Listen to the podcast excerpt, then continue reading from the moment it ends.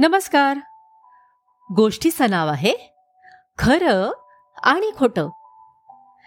ही गुजरात राज्यातली एक लोककथा आहे. लोकांनीच रचलेली जोपासलेली वाढवलेली सांभाळलेली पिढ्या पिढ्या पोचवलेली.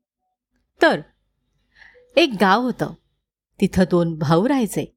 एकाचं नाव होतं सत्य आणि दुसऱ्याचं असत्य.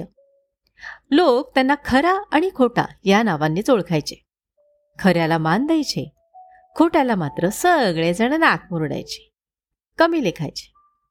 एकदा दोन्ही भावात कशावरून तरी कुरबुर झाली आणि खरा म्हणाला हे बघ खोट्या काही झालं ना तरी मी खरा तो खराच. आणि तो खोटा तो खोटाच. खऱ्याला भीती नसते मान असतो आदर असतो. खोट्याला तर बिलकुलच आवडला नाही. तो म्हणाला अरे जा रे. खऱ्याचे दिवस केव्हाच संपलेत? खोट्याचा जमाना सुरू झालाय. आणि हो तू म्हणतोयस ना तसं तुझी स्तुती मात्र सगळे उठता बसता करत असतील. पंडित विद्वान मुत्सद्दी सत्ताधारी शिक्षक आणि सत्यमेव जयते म्हणून तुझं ब्रीज सगळे मिळवतील पण पावलो पावली हर क्षणी ते सगळे माझाच आश्रय घेतात. हे बघ त्यांच्या ओठात तू असतोस पण डोक्यात मीच असत. बघ तू ना उगाच बढाई मारू नकोस. खोट्यानं अरे रावीपणाने का होईना वस्तू तिची सांगितली होती. पण ती खरी असून सुद्धा खऱ्याला काही मानवली नाही. त्याला वाईट वाटलं. दुःख झालं तो म्हणाला खऱ्याचा पराभव होणार आणि खोट्याचा विजय गाजणार? शक्यच नाही. अरे हट! तुझ्या आदर्शाच्या कल्पना चांगल्या आहेत रे खऱ्या पण आचारात वेगळंच घडत असतं. तुझी पूजा देव्हाऱ्यात माझी आरती व्यवहारात बाजारात. खोटा म्हणाला. मग खरा म्हणाला हे बघ खोट्या तुझं काही खरं नाही हं?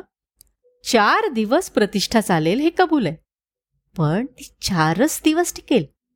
असत्य फार दिवस टिकाव धरू शकत नाही हो. सत्याचा प्रकाश पडत नाही तोवर असत्याचा काळोख मिरवतो पण सत्य उजाडलं की आपोआप असत्याचा काळोख नष्ट होतो. खोटा हसत म्हणाला. खऱ्या उगाच कशाला वाद घालतोस रे?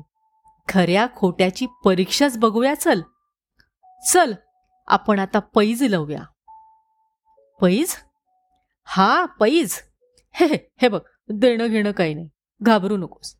पैज एवढीच की माझं म्हणजे खोट्याचं म्हणणं खरं ठरलं तर तू म्हणजे खऱ्यानं शरण येऊन मान्य करायचं. ठीक आहे. खरा आत्मविश्वासाने म्हणाला.